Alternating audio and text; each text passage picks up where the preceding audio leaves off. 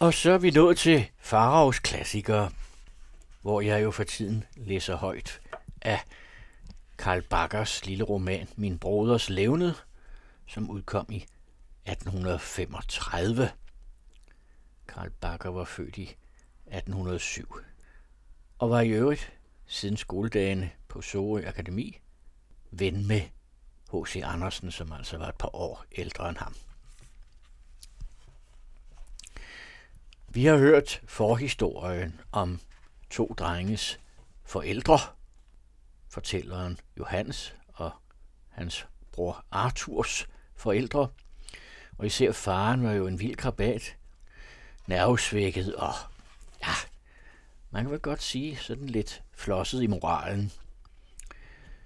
Og ved øh, skilsmissen vil faren altså beholde sin yndlingssøn Arthur, mens Johannes tager med moren.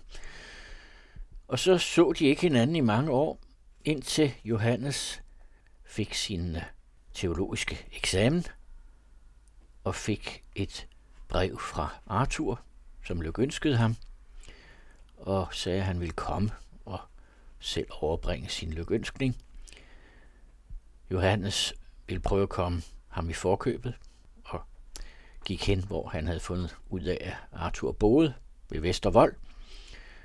Men øh, da han kom op, stod han så ude på trappeafsatsen sammen med et par andre mennesker, en skummerdreng og en sygeomfru, som begge var ude efter at få Arthur til at betale sine regninger.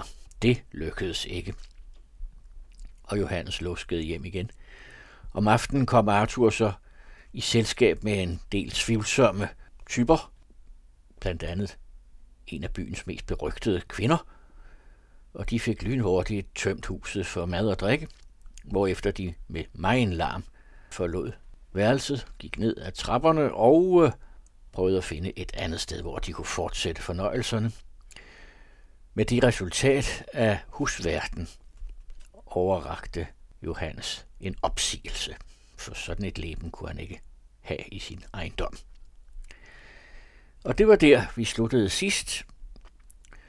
Og 6. kapitel begynder ligesom de andre kapitler med et lille vers, for Karl Bakker var jo også digter. Når vinden er god, så sejler jeg bort til Fyn, eller muligt længere fort. Men vil du mig noget, så skriv mig til. Jeg er din broder, og svarer der vil. En fire uger efter denne aftenscene fandt sted, stod jeg en formiddag med kopien af min mors portræt uden for Arthurs dør. En ganske ung maler, BZ, havde afkopieret billedet, og foretaget var lykkedes udmærket. Få år efter rejste den talentfulde kunstner udenlands. Tyskland misundte os ham. Han satte foden over alberne. Hans hus stod til det blå Italien. Der, hvor de opgraver, som digteren siger, den fjerne oldtid af markerne. Der døde han, og Danmarks hjerte blev, da hans sidste mesterstykke kom til hans fødeland og hyldet i flor ophængt på udstillingen i København, delt mellem sorg og beundring. Jeg lyttede uden for min brors dør, men jeg hørte ingen menneskestemmer. Jeg bankede på. Kom ind. Min bror sad og læste, og ved siden af ham i sofaen sad en smuk lille dreng og skrev. Gå, Kjær, sagde Arthur til drengen, så skal jeg læse med dig i eftermiddag. Kommer fuldt arbejde at være rygpisker, Johannes, men uh, jeg får det ret godt betalt. Det er min værts søn. Et lille glas vin, eller muligt en konjak? Jeg betakkede mig, men satte mig ned ved siden af ham. Jeg er af en anden anskuelse end du, sagde jeg, angående skole og opdragelsesvæsenet. Ja, jeg endnu er en så modsat mening, at jeg om otte dage rejser fra byen for at blive huslærer på en herregård. Arthur for op og korsede sig. Er du besat? Du, en teologisk kandidat med bedste karakter, ejer desuden af 20.000 daler, timelærer i byens første skoler. Ja, det var nu rigtig nok en af de mådelige egenskaber. Du vil forlade København, den mundre hovedstad, for at have banket dig på døren. Arthurs ansigt formørkedes, men opklarede straks, da han så, hvem det var. Den indkommende var en høj mand i blå sinilje. Han havde noget galt ved øjnene på grund af, at han en gang i dyrehaven, siger han var kommet hertil som markskriger, havde fordærvet sit syn derved, at der ved et kunststykke sprang ham noget krudt i ansigtet. Ah, råbte min bror, i det han kælet lagde hovedet ned på den ene skulder, og sødt smilende troede af den måske ubehagelige gæst med pegefingeren. Det er ikke smukt handlet af dem, her G. Blot tøver jeg to dage over terminen, så hjemsøger de mig straks. Men kan der ikke et menneske have forfald? Se her, utaknemmelig, har jeg en liste over alle mine kreditorer. Nej, nej, nej, se blot, siger jeg. Hvem står øverst? Her, Skræddermester G. De skal først og fremmest betales. Min ære tilsiger mig, at det er min pligt. De har jo givet mig kredit, skønt de vidste, at jeg var erklæret umyndig. Ja, de kan tro, at jeg havde ubehageligheder med ham, der står antegnet som nummer 11. Han ville være nummer 1, kanaljen. Men jeg svarer nej, min ærlige skræddermester, herr G, skal være nummer 1. Spørg min bror ad. Ja, det er min her bror, der sidder der. Han kan være mit vidne til, at jeg skændtes meget længe med det fordømte nummer 11, en trodsikal. Forresten, min gode herr G, så benyttede jeg samme lejlighed til på det kraftigste at anbefale dem til min bror. Ha, det er en ganske anden mand end jeg. Jeg er bleg og skræmtende som en hvidro. Han er sund og rød som rødbed. Alt den følger den forskellige levemåde. Også lovede han, at han skulle lade sy en sommerfrakke hos dem. Kan jeg da gøre mere for dem, min kære gode herr G. Under den lange tale så jeg, at Arthur Idelin gjorde nogen for skrædderens skjulte håndbevægelser hen til hunden, og dyret forstod fuldkommen de fine vink. Knorrene luskede den omkring skrædderen, bjeffede og fremviste af til et udmærket tandsystem. Ikke heller var herr G. en rolig tilskuer, men retirerede langsomt hen imod døren. Slem hund, talte herr G. med sin tyske dialekt. Ah, løjtnanten ingen penge endnu. Stil hund. Ja, ja, Forvente til de kommer. Ruhig, mein Hund. Bin guter Freund. Min herre vil have en sommerfrak. Jeg kender godt her kandidaten af namen. Ah, den hund, den hund. Nå, øh, må jeg høre op på løjtnanten næste uge? Binnen 14 dage? Ach, es kommt ein Wechsel heute. Min bror lovede manden sine penge med det allerførste, og herr G. ilede ud af værelset, i det han kastede sky blikke hen på hunden. Ja, således må man fægte sig igennem verden, råbte Arthur alene, da manden vel var borte. Og han viste mig da en 10-11 forskellige lister, hvor kreditorernes navne stod på hver især i en forskellig orden. Men jeg var ikke stemt til latter. Arthur, tog jeg til ord. Du er i pengeforlegenhed. Henvend dig til din bror. Intet er rimeligere. Følg hjem med mig. Du skal få så mange obligationer, som du vil. Ah, bryd dig aldrig om slidt, svarede han endnu mundre. Men lad mig om den ting. Jeg er nu engang således vant til denne kævlen, at jeg ikke kan undvære den. Ligesom jeg nu engang er vant til at sove, spise, gå oprejst, læse bøger, således er jeg også vant til at have gæld, og pengeforlegenhed er for mig blevet til en af livets første fornødenheder. Ånden er altid i bevægelse. Jeg har ingen ro, men er nødt til at spekulere, at se mig om efter udveje, at gruble efter undskyldninger. Nå, når jeg går ud fra at hvile, at dødsstilhed, at intetgørelse er de værste under, den sørgeligste tilstand, så må jeg jo elske den tankevækkende, oplivende, stimulerende gæld som et virkelig gode. Den tvinger mig til at tænke, den piger de slappede åndsevner. Jeg lever et potentieret liv, og det det sidste er mig så meget vigtigere, som jeg, jeg snart kommer til at forlade livet. Dette sidste sagde han med dæmpet stemme, og en dunkel rødme for over hans blege kinder. Tårerne trådte mig i øjet. Skal jeg miste øjeblikkeligt, tænkte jeg ved mig selv, hvad jeg så nylig fandt, og skal jeg straks igen vorte en frændeløs stakkel? Skal han, som nu står for mig i ungdommelig munterhed, så tidligt gå den vej, som ellers naturligst kun betrædes af oldinge? Ligger der muligt over hans uskyldige hoved en forbandelse for havets dybder – en forbandelse, som egentlig nærmest burde have ramt hans far. Jeg afbrødes ved hans tiltale. Hm, ser du denne unaturlige rødme, Johannes, sagde han muntert, i det han pegede på sin kind. Tror du, det er sundhed? Det er det ej. Har du ikke set om foråret, når valbyerne bringer det første græssmør til tors, at dette smør er så overraskende gult? Tror du, denne farve er naturlig? Det gurke mig. Det er unatur og således også det røde på mit kind. Det er mit bryst, Johannes, som er dårligt. Er det således fat, afbrød jeg ham hastigt. Så skal du rejse øjeblikkeligt til Frankrig, til Italien. Måske kan du komme der i det varmere strøg, og penge skal du få hos mig. Tak for dit tilbud, svarede han, men også det må jeg afslå. Mig hjælper ikke mere forandring og opholdssted og skiften af klima. Dø skal jeg formodentlig snart, og så vil jeg dø her, omringet af mine venner. Men guds død er det ikke mandag i dag. Havde jeg ikke nær glemt det allervigtigste? Og med hurtige skridt gik han ud af døren, og jeg hørte ham råbe på Claus. Jeg hørte en mumlen udenfor på gang, hørte min bror gentagende gange nævne nogle talstørrelser. Endelig kom han tilbage ind i sin stue. Hør mig, sagde han særdeles venligt og indsmigrende. Du er mere end min broder, til du er min ven. Jeg har ikke været i stand til fra begyndelsen at kunne vælge dig til min bror. Men nu er jeg voksen, myndig, skønt i juridisk betydning umyndig, og med fuldmodent overlæg udkårer jeg dig til min ven. Jeg lægger mere i det ord ven end i ordet bror. Til forholdet broderskab bestemte Gud, men jeg, jeg selv, udser med mine venner. Jeg skaber mit venskab. Jeg forundredes højligen over denne introduktion, men nøjes med at forsikre ham om, at jeg alene følte mig smiret, men ubeskriveligt lykkelig over, at hans valg var faldet på mig.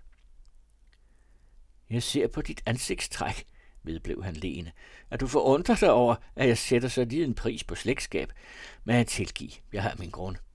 Jeg ved, at du kommer til vores fælles kvasi tante, generaline B, men øh, du ved måske ikke, at jeg i de senere år ikke er kommet der alene for din skyld, rent ud sagt blot fordi jeg skyede dit selskab. Generalinden føler sig pikeret over denne mangel på opmærksomhed og behagede at revanchere sig på det eklatanteste. Hun fik at høre, at jeg, uden at ense om, hvad hun således havde hørt af sine sladersøstre, var sandt eller usandt, søgte min afsked, og at jeg, som man siger, søgte offentlige steder. Øjeblikkeligt udspredte hun det rygte, at jeg i tre måneder ikke har gjort andet end at spille kort i tre ruller og i blå stud, steder, som du vist nok ved, hvor kun avlskaler og mælkekuske søger deres kortvarende tidsfordriv. Og dog har få et lyn ud af Arthurs øjne. Dog forsikrer jeg dig, at jeg i den nævnte tid af de tre måneder har været på opmåling i Jylland, mange, mange mil fra hendes nådes ubehagelige nærhed. Jeg kan ikke nægte, sagde jeg, da han så mig stift i øjnene, at hun også har fortalt mig det. Ser du, Johans, råbte han fnysende, det er familieskab. At være den første til at anklage, den sidste til at forsvare den stakkels slægtning, og at være bagefter den sidste til at række en hjælpende hånd til frænden, hvis han har snublet. Åh, oh, det er alt sammen det nære familieskab. Dog, det var ikke det, hvorom vi skulle tale. Du vil rejse? Hvorhen?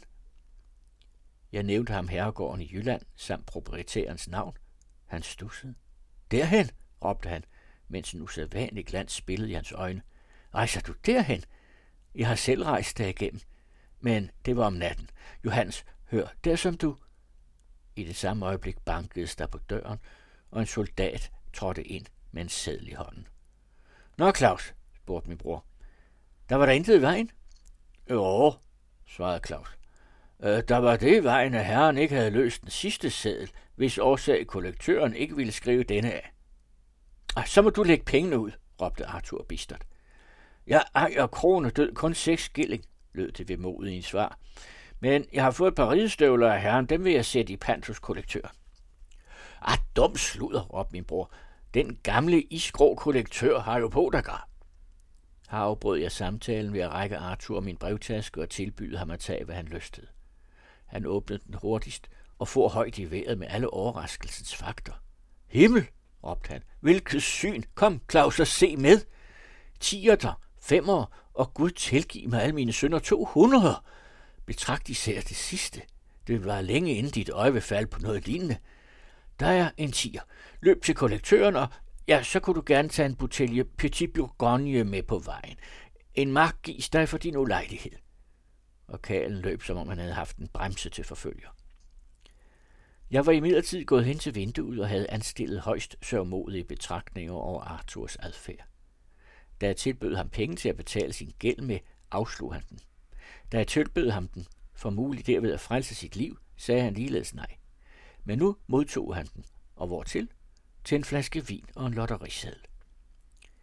Da jeg vendte mig om, stod han og betragtede portrættet, som jeg havde medbragt til ham. Vel truffet, råbte han, i det han hængte billedet ved siden af vor fars. Herligt afkopieret, skønne moder. således tænkte jeg med dig.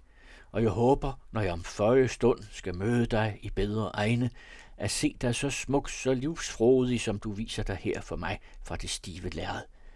I livet afsondrer du dig fra ham, som du nu i døden fredeligt hænger ved siden af. Åh, Johannes, tror du virkelig, at rygter sagde sandhed dengang det fortalte, han, som hænger der på væggen, og hvis melankolske træk tyder på et godmodigt sindelag, en sværmerisk ånd og et, jeg kunne næsten sige, kvindeligt hjerte, han, hvis blide egenskaber står nedarvet, udpræget i dit fromme ansigt, sig mig, tror du virkelig, at han har kunnet være i stand til, trods alle menneskelige følelser, at styrte sin første kone ud i havet? Råber virkelig bølgen op til landjorden, hvor hans lille grav er, og beretter den hans brøde? Åh, hvad er dog denne menneskelige natur, når han også han har kunnet falde? Ti stil, han selv har betroet mig det hele, og fra det øjeblik af synes verden mig mørk og ubehagelig. Fra det minut sørgede jeg over menneskeheden. For helt bedrøvelige sekund søgte jeg at drukne mine mørke googlerier i jer, har banket Claus på døren. Et ocean af konjak. En himmel af rødvin. Troligt overleverede Claus sin herre lotterisedlen, men endnu mere behendigt skænkede han vin i glassene og forglemte ikke at fylde et til sig selv. Drik, Johannes, sagde min bror til mig. Og du, Claus, skænk et fjerde glas til min mor. Hør, jeg lider ikke, at den kristelige religion adskiller livet således fra døden, at der ikke fra os går nogen vej til, at der ikke for os gives nogen berørelse med urnen, undtagen gennem et mørkt og tvivlsomt tågeflor. Hvorfor tænke stedse med kummer på vores kære? Nej, Johans, anderledes tænkte de gamle. De døde deltog i de levende gæstebud. Timeglasset stod ved siden af bæret, og oldtiden havde sine libationer, det vil sige drik ofre til de døde. Modtag, søde mor, det første glas vin af denne flaske. Din Arthur mener dig det godt. Og han kastede et glas vin på gulvet, mens han med den anden hånd vinkede til kalen, at han skulle gå. På hans våde blikke kunne jeg se, at han med andagt mindedes den afsjælede, men om tåren hidrørte fra ungdommeligt sværmeri, eller om den bevirkedes af en stærk nervesvækkelse, om Kristus stod afpræget i hans ansigt, eller om det var Bacchus, det kunne jeg ikke med vidshed bestemme. Jeg vågede i dette øjeblik at gribe hans hånd, og med broderlig ømhed at bebrejde ham den ringe akt, han udviste mod sit helbred og sit læme. Jeg bemærkede, at det selskab, han til dagligdag søgte, just ikke var det mest passende, men herom ville han intet høre. Tag dig i jagt med mig, sagde han alvorligt, hvis du ønsker, at vort venskab skal have nogen bestandighed. Søg aldrig at indskrænke min frihed, og bed mig ingen sinde om at forandre min levemåde. Husk på, at jeg som republikaner af principper sætter min personlige uafhængighed over alt andet i verden. Den militære disciplin mishagede mig, og jeg søgte min afsked. Ved en af mine venner hovmestererer mig, så ophører han at være min ven. Det er ingen i hele verden kan sige til mig, dit skal du gå, eller her skal du forblive. Det er hjertet i al min glæde. Hvad Tenier så smukt siger i henseende til den politiske frihed, der hvor han tiltaler historiens muse. Gudinde, folkens øte du skriver. På vor lot skriv farerne, skriv døden, men skriv ej trældom blot. Det overfører jeg også på de selskabelige forhold. Det forekom mig, som om han fra dette øjeblik var koldere mod mig end fra begyndelsen af mit besøg, og da jeg gik over til at tale om min nærforestående afrejse, lyttede han vel til med spændt opmærksomhed og spurgte mig nøje ud, om jeg kendte noget til folkene i den egen af Jylland, men han tilkendegav ikke den ringeste sorg over skilsmissen. Da jeg ville gå, stansede han mig pludselig i døren. Kom tilbage, sagde han. Jeg vil endnu sige dig noget. Du må vist have lagt mærke til, at en stor del unge mennesker netop i deres mest blomstrende periode mest plages af en anelse om en nært forestående død. Jeg tilstår, at jeg, om med grund eller ikke, frygter for en bræt og tidlig opløsning. Lå mig, hvis det indtræffer, hvad jeg sigter til. Lå mig da, at du vil antage dig det, som elsker mig mest på jorden. Det, ved hvilket mit hjerte har hængt med sin friskeste kærlighed. Men du vil le. Det er min hund, min myra. Hvad Hoffmanns kat var for ham, har denne hund været for mig. Mindes, at den store Bayern i haven ved Newstead Abdiet rejste et marmormonument for sin afdøde Newfoundlandske dokke og skrev i indskriften, at han kun havde haft én ven, og her lå han. Vær god imod den for min skyld, og så farvel. Han sagde dette med dyb følelse, og intet let sindigt smil var at se i hans ansigt. Dengang han levede, anede jeg ikke, hvilket godt hjerte han besad. Men, som det altid går, der Tod hat eine reinigende Kraft. Døden har en rensende virkning. Således går man mange gange i sommerens tid langs hække og buskager og aner ikke, at en lille fugl har sin rede ind imellem løbet. Men om efteråret, når nordenvinden virvler bladene fra busken, der først kan man se reden imellem de nøgne grene, og der opdager man først, at der har boet en bevinget sanger. I dit øjeblik ligger det mægtige dyr hen ved kakkeloven og sover, men jeg har holdt det løfte, som jeg gav min bror. Dagen efter jeg havde besøgt Arthur, sendte jeg ham et brev, hvor i jeg bønfaldt ham om at modtage indesluttede kongelige obligation på 1000 daler.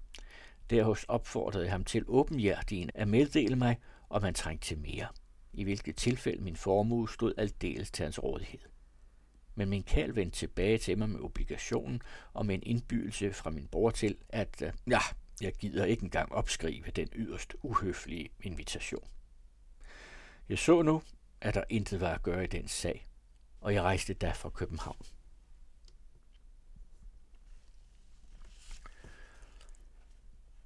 Ja, ja. Og han får lige nævnt Byron, og der er i skikkelsen Arthur her i romanen vældig meget af Lord Byron, den engelske romantiske digter, som på mange måder levede et liv fuldstændig efter Arthurs hoved. Og nu kommer kapitel 7, som indledes med et længere digt. Lyngen blomstrer nu så lyserød og bedækker helt den jyske hede. Skriget, som så sælsomt lød, kom nok fra en urfugls rede. Ikke langt fra heden står ensom bygt en præstegård. Blåbærbuske danner gæret. Haven trives år for år. Skønt den smuld kun slet har været. Hun som hist på bakken står, pigen med de lyse hår. Hun som sjældent ejer spøj og latter. Det er præstens unge datter. Ved du, hvad har gjort så tankefuld denne fordums overgivende pige? Hvorfor bort fra verdens muld stiger hun mod himmerige? Har hun mistet mor og far, eller må en sygdom har bleget disse kønne kinder? Nej, men hjertet gemmer ar, sjælen gemmer bedre minder. Kom og sæt dig, da jeg skal med vemodig tonefald fra min lyre dig forblommet sige, rygtet om den stakkels pige. Og jeg var da endelig indkommet til Jylland, til den proprietær, hvis børn jeg skulle undervise, og jeg betragtede nysgerrigt mine omgivelser for at udfinde forskellen mellem jøden og sjællænderen. Hvidt strækker sig alheden med sine blegrøde lyngplanter og bedækker de øverste toppe af den underjordiske langstrakte bjergryg, der i løndom forbinder de tyske bjerge med kølen og dover og dette tygtes mig, at jeg kunne mærke på hele folkefærdet. Jøden er virkelig en bjergboer, større og stærkere end den spinkle sjælænder, med langt friere anskuelser og begavet med en livligere sans for uafhængighed. Men er der, er der en stor forskel på jøden og andre bjergfolk, som skotlænderen og nordmanden.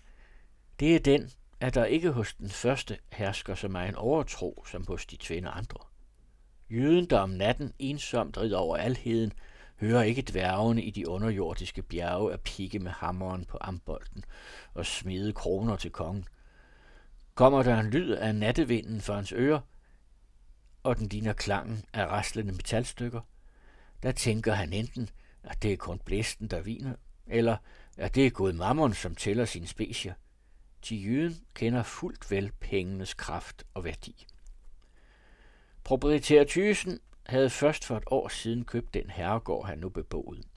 Han havde før været forpagter, men en rig onkels død og det deraf flydende betydelige arvefald satte Thysen i stand til at gøre sig til sin egen mand og købe dette jordgods.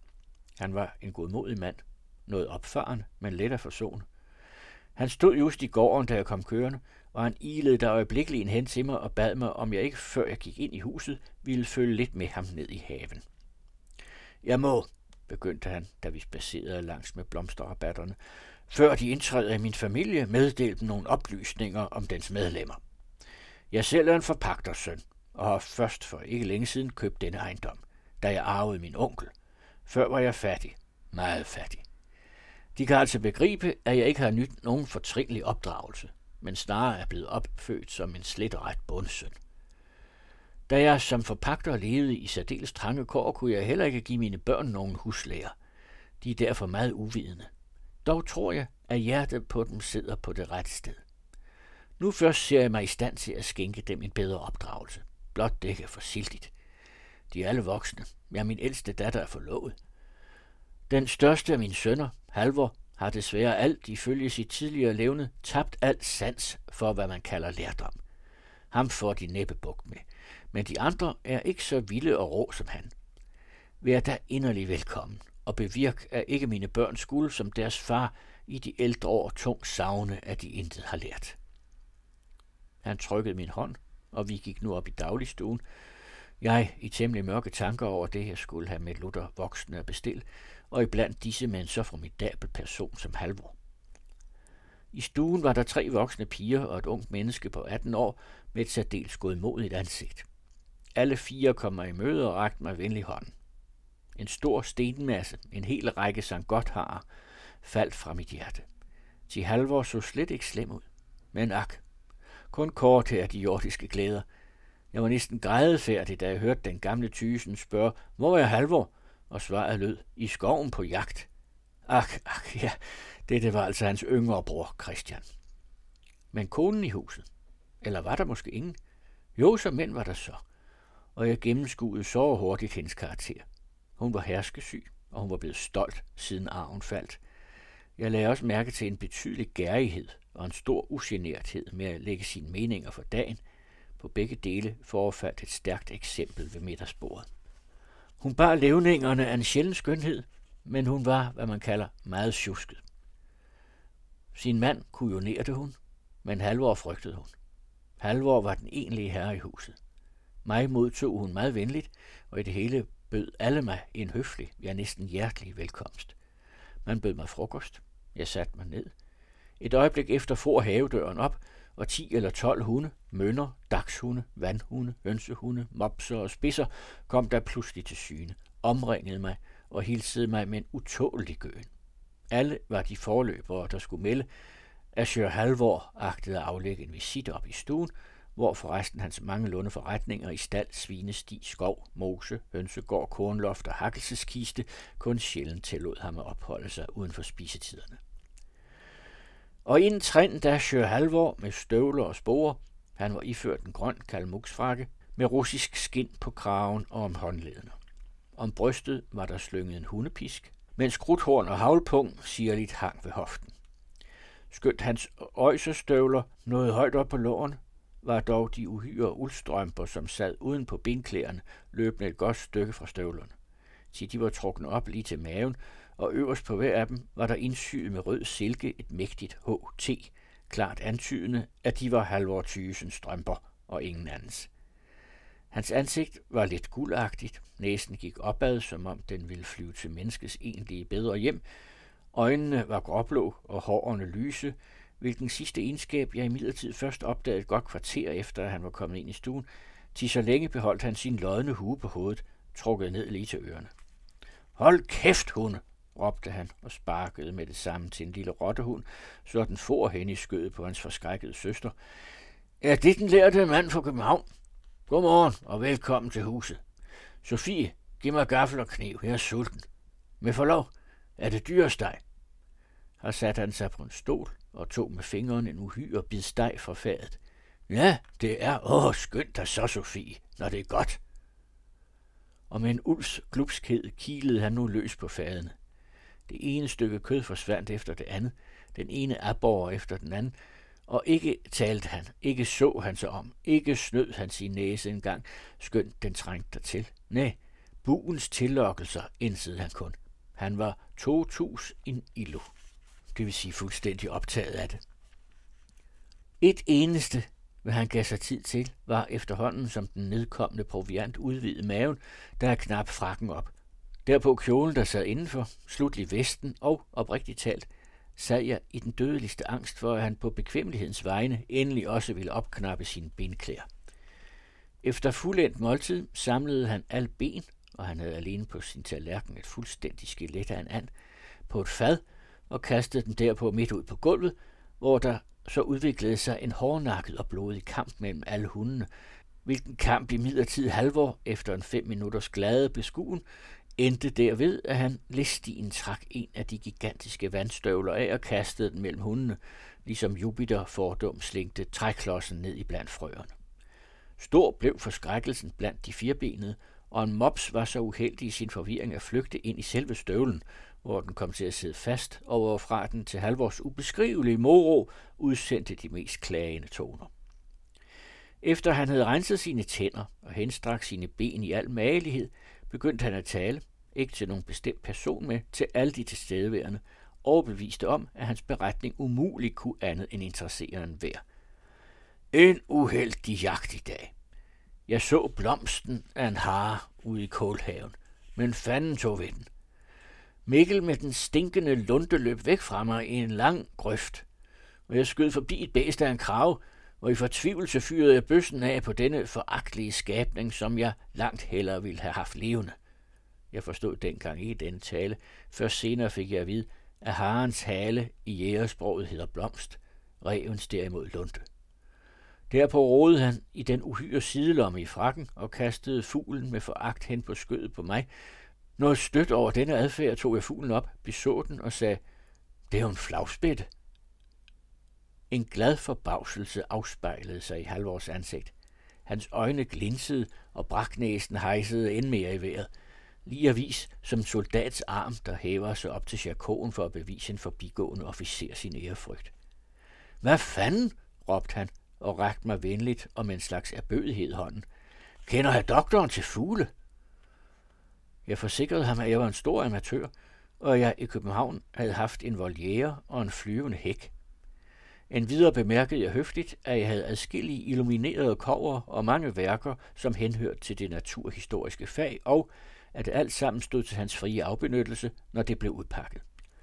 Ak, Guds død og pine, råbte han og sprang i vejret. Sofie, regn nu hen ved en tøfler. Kære herr doktor, de må straks op med mig og se mine fugle. Ak, min ravn er syg. For fanden, hvor kunne jeg tro, at en lært mand bekymrer sig om flagspætter. Der er dog nok mere menneske i sådan en bogorm, end jeg havde forestillet mig. I midlertid var tøflerne kommende. Han stak kun en af dem på det ben, der til forfærdelse for hunden var blevet berøvet sin pryd, vandstøvlen, og dansede således med en vandstøvle og en broderet tøffel foran mig op på loftet, efterfulgt af de tolv hunde. På vejen spurgte han mig, om jeg var en ven af hunde. Jeg bejagede det og mærkede, at han blev gladere og gladere. Hør, doktor, råbte han, jeg har dresseret mine hunde fortræffeligt, kan de tro. Har de set noget menneske før mig gå på jagt med 12 hunde? Alle er ganske forskellige raser. Se her, hønsehunden Thor. Thor, Isi, Sitsa. Nå sådan. Ser de, den sidder på bagbenene. Pas nu på mønnen. Snap, Isi. Vil hun spacere? Ser de, hun går oprejst. Pas nu på mopsen. Mufti, avance. Ser de, hvor han kryber på buen? Ha, det er et herligt syn at se dagshunden stå for begasiner og se denne ægte fynske spids apportere krigænder. Samtidig så mislykkes det, men uh, så vanker der stryg. Og nu stod vi inde i værelset, hvor de bevingede skabninger befandt sig. Vel var der ikke så højt et loft, som det deres frie kammerater flyver under, men de havde det dog særdeles komfortabelt derinde. Små græntræer var plantet om i baljer, og der byggede fuglen fra de kanariske øer sin rede. Jeg traf i stuen mange gamle bekendte, den broede stilits, den vorgrønne sisken, munken og den sjældne guldpirol, den blommede drossel og den sky solsort, turtelduen kurede og lå sin hæse latter, men indespærret i buer sad den næsvise moskovit og den lille highwayman, Tornskaden. Ja, den sky solsort. Dengang, var solsorten ikke som nu en sædvanlig gæst inde i byens haver. Det var en skovfugl og en, som der står, sky, en af slagsen. Det har ændret sig i løbet af et par århundreder. Jeg mangler, udbrød han med en rå latter. En fugl endnu. Nå, hvilken? spurgte jeg. Mulig bogfinken eller den grønne vipstjert? Nej, dem mente jeg sgu ikke, svarede han bestandigt tølpermæssigt leende. Nej, jeg mente den skønne sidensvans. Det er en smuk fugl, men meget skidenfærdig. I midlertid har jeg et ret godt erstatningseksemplar nede i stuen. I min mor. Jeg tilkastede ham et vredt blik, men måtte senere indrømme, at lignelsen var træffende. Og en sidensvans, det er altså en øh, silkehale. Vi gik fra fuglekolonien ned i stallen, hvor Halvor, efter at have trukket en hårsime gennem brystet på en lungesyg hoppe, og efter at have på den behageligste måde af verden bibragt en skræntende ko en velgørende klyster, beordrede to heste opsadlet, for at vi i fællesskab skulle bese omegnen. Og så meget havde da min vejviser på denne tur bestilt med at inspicere en flok grøftegraver, der arbejdede under en duelig ladefods opsyn. Han slog en dejlig stok, med mundtligt er i ret sæt en husmand, der tækkede sit hus på en måde, der ikke fandt behag i den unge herremands øjne, og med korporlig at revse en rygter, der søgte efter et bortløben får, at vi først kom hjem, da gongongen antydede, at Halvor Thysens kæreste time på dagen, middagsstunden nemlig, nu endelig var indtruffen. Ved bordet så jeg da for første gang min tilkommende madmor. Hun var endnu skønt mor til fem børn, virkelig en smuk. Mig betragtede hun med velvilje, enten det nu var, fordi jeg var en laudabilist med 20.000 dollar, og ikke nok et sjældent fænomen i Danmark. En laudabilist, det er altså en, der har taget en eksamen med udmærkelse. Eller fordi jeg havde et ret tækkeligt udvortes, det kan jeg ikke bestemme. Hvad det sidste angår, må jeg midlertid bemærke, at skønt andre havde fundet, at jeg havde et smukt, skønt noget melankolsk ansigt med sorte øjne, mørke øjenbryn og en anstændig bakkenbart, må jeg dog tilstå, at jeg har fundet langt smukkere ansigter blandt underofficererne ved garden til fods. Så mørket ved skabelsen uden ophold forsvandt, da Jehova råbte, hvor det lys. Heiden har malet det i sine toner. Således til intet gjordes hver grødklump og hvert kødstykke på halvårs tallerkener, så at de et nu blev ganske hvide, og ikke afbrødes hans ødelæggende virksomhed, før hans mor henvendte sin tale til mig med følgende ord. Min gode herr Haring, jeg anser dem allerede som et lem af familien, og beder dem derfor at dømme imellem mig og min mand angående en familiesag. Og det er denne. Min ældste datter Sofie er forlovet med 10. kommissær R., en meget velhavende mand som agter til julen i dette år at holde bryllup. Nu får en hver af vores døtre 80 20 daler til at klæde sig for om året, men jeg påstår, at her er nu skal betale Sofie de 80 20 daler, og min mand ikke længere skal give hende dem. Jeg betragter forlovelse og ægteskab som en og samme ting. Den, som ikke kan gifte sig, skal heller ikke forlove sig. Men den tossede pige, hun generer sig for at sige det til herre. Det er just ikke for de 80 20 dalers skyld. De penge har vi jo nok af har få halvor op. Hvad er det for noget sluddermutter? Er forlovelse og ægteskab et og det samme? Jo, det vil være pænt, om Sofie og kommissæren sagde det samme og lavede en rede fuld af unger, kommissæren derpå gav hende en god dag. Nej, du skal ikke græde, Sofie. Vil far ikke betale dig dine lommeskillinger, så vil jeg min særlighed gøre det. Sikke noget. Sofie, min tøs, bring mig kaffen ned i stallen. Jeg skal se om den syge ko. Du har altid været en god pige. Farvel, doktor. Husk på billederne og dermed rejste han sig vredt og gik til døren, men da han kom til den, erindrede han, at han endnu på sin tallerken havde levnet et fedt stykke peberrostskød. Det fristede ham. Han vendte tilbage, stak klumpen i munden, nedsvælgede to store glas øl og gik derpå gravitetisk fløjtende af alle hundene ud af stuen. Jeg anbefalede mig straks efter måltidet og gik op på mit værelse, hvor jeg udpakkede mine bøger og indrettede mig på det bekvemmeligste. Men nu kan jeg tydeligt indse, at jeg ikke længere tør opsætte at levere Halvor Thysens karakteristik, og den lyder da som følger. Halvor Thysens kundskaber som dyrlæge tør vel efter de tvinde omtalte kendskærninger med hoppen og koen næppe bestrides. Hvad hans læge angik, der førte han en overmodet god person. Havde brede skuldre og en betydelig armkraft. Sin venstre hånd havde han brukket i sit 18 år, da han stak de fem fingre ned i fem soldatergeværer og ville på en gang løfte dem alle op i stiv arm. Som dreng havde han skudt spurve med flitsbue, nu skød han svaner med riffel. Han vidste, at når svinet løb med en halmvisk i munden, for dermed at berede sig et leje, da var det et sikkert forvarsel på uvær. Ingen lunde var han uviden om, at når frøerne begyndte at kvikke om foråret, der er det tid at så havre. Men når slåentornen springer ud, der skal kornet i jorden. Heller ikke, kære læser, må du tro, at han ikke vidste, at lærken skal tige så længe efter køndelmisse, som den synger før, og at vi får en streng vinter, når rønnen bærer overflødig frugt.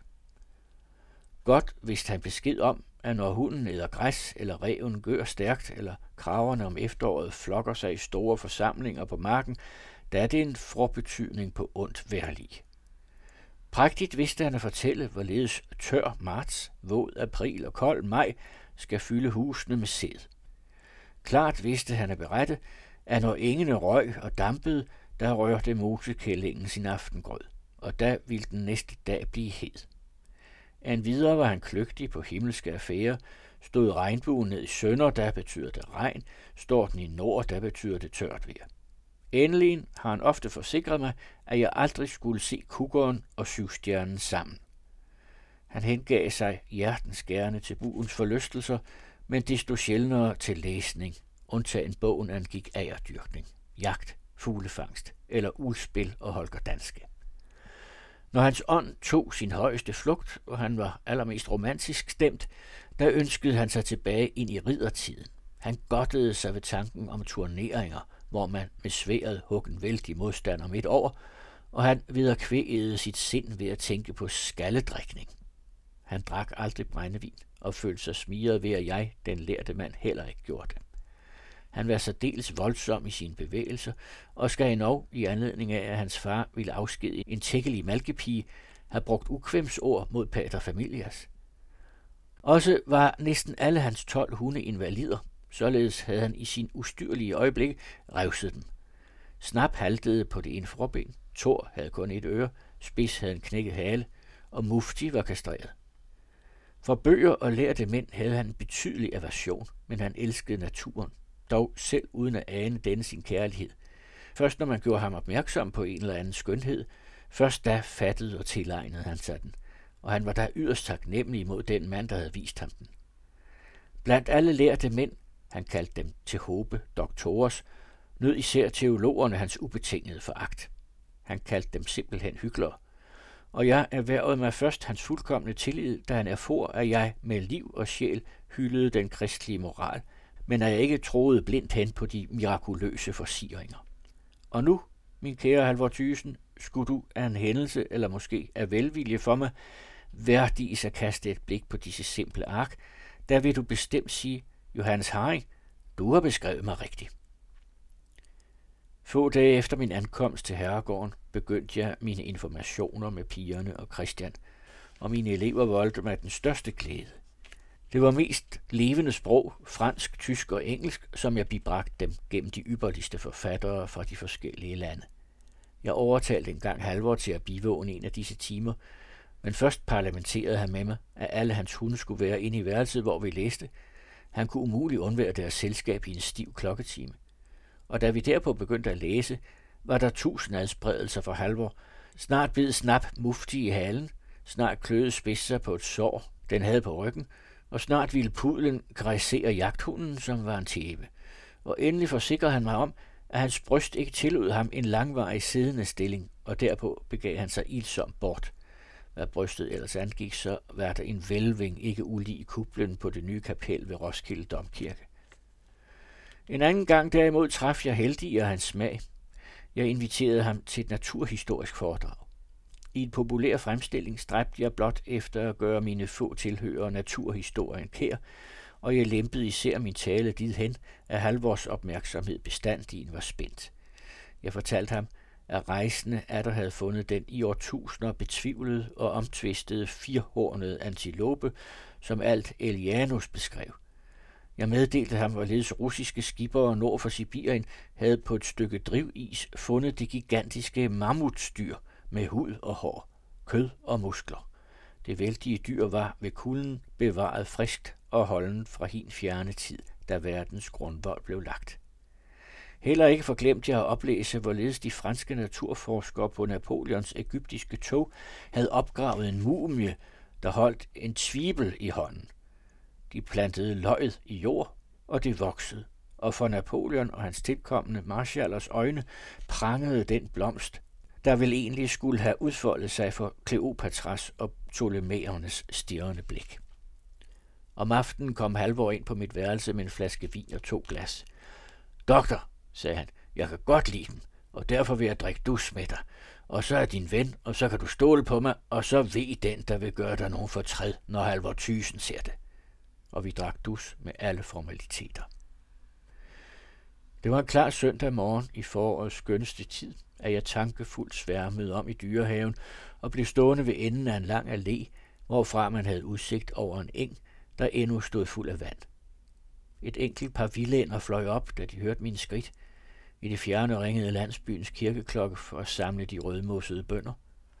Min sjæl var stemt til andagt, og jeg mindedes min bror Arthurs ord, da han sagde til mig, Johannes, jeg er striktet talt ingen ret troende, eller rettere sagt ingen fuldstændig troende kristen. Hvor kirker tykkes mig for små. Min domkirke er den massive verdenskugle. Min altertavle er det uendeligt svulmende ocean, hvor fregatten går for fuld sejl, og hvor maleriet består af sols og månes og stjerners afspejling i overfladen. Min dåb er forårsregnens vand, der klikker blomsterfloret ud af jorden. Mit orgel er den store menneskeslægt, og orglets piber dannes af de enkelte malmfulde stemmer fra hver edelt bryst. Jeg afbrødes i mine grublerier ved halvårs rå stemme. Jeg forbavsedes ved, at der i hans ydre i dag herskede en vis elegance, som han ellers til enhver tid forsmåede. Men allermest frapperede det mig, at der af alle hans hunde ikke var en at se i hans følge. Kom og følg med mig, doktor, begyndte han. Vi vil besøge præsten og spise til middag hos ham. Jeg har allerede sagt det op i stuen. Der skal du se hans datter. Her overtrak en lune rødme hans kinder. Det er den smukkeste pige i egnen, men hun er noget melankolsk. Gud give, at hun ville blive min kone, så skulle jeg gerne forandre mig og klæde mig mere pyntligt, og jeg ville også lære fransk og tysk. Det engelske kan jeg bestemt aldrig lære udtale. Tror du vel? Og jeg ville lade være at banke mine hunde. Der lå i det øjeblik noget så rørende i hans rå stemme, at jeg forbavset så op på ham, og der bemærkede jeg, at han tørrede sine øjne. Og holder hun da slet ikke noget af dig? spurgte jeg efter en pause. Åh nej, visker hun ikke, svarede han ærgerligt. Jeg er hende forbundemæssig og for styk. Så til helvede. Nu har jo køerne revet hegnet ned. Ah, jeg tror meget snart, at du vil gøre lykke hos hende. Om så var, så undte jeg da også dig hende mere end nogen anden. Jeg har ellers før holdt meget af skytten Richard. Hendes far er, hvad de kalder konsistorialråd. Er der ikke noget, som hedder sådan? Jeg, jeg vil sige, at han snart kan vente at blive biskop. Ah, Guds død og pine. Mufti, hus ham. Ali, Ali, Tor, snap, pus ham, se reven. Åh, det er også kedeligt. Nu har jeg jo lukket dem indre op. Han er også ridder af Danneborg. Jeg mener præsten, en meget stolt mand, en fin hofmand. Hun hedder Mathilde, og hun har to øjne, så mørkebrune, som om jeg så ned i det sorteste mosevand. Kom, og lad os gå rest til. Jeg længes uhyre efter at se hende, skønt jeg ved, at hun slet ikke bryder sig om mig.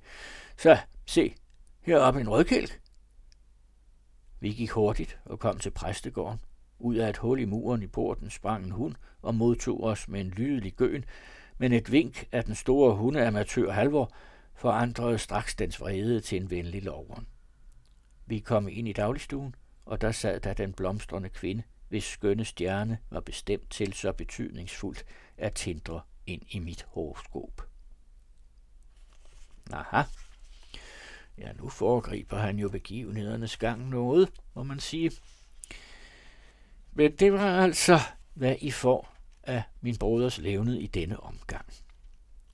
Han er sandelig kommet et spændende sted hen her. Sådan kunne det jo gå for mange unge studenter, efter de havde taget eksamen, så kunne man altid blive huslærer, komme ind i en familie og opleve noget af det virkelige liv. Det skal jeg da lige love for, at han kommer til her. Jeg fortsætter i næste uge med mere fra Karl Bakkers roman. Du lytter til den anden radio.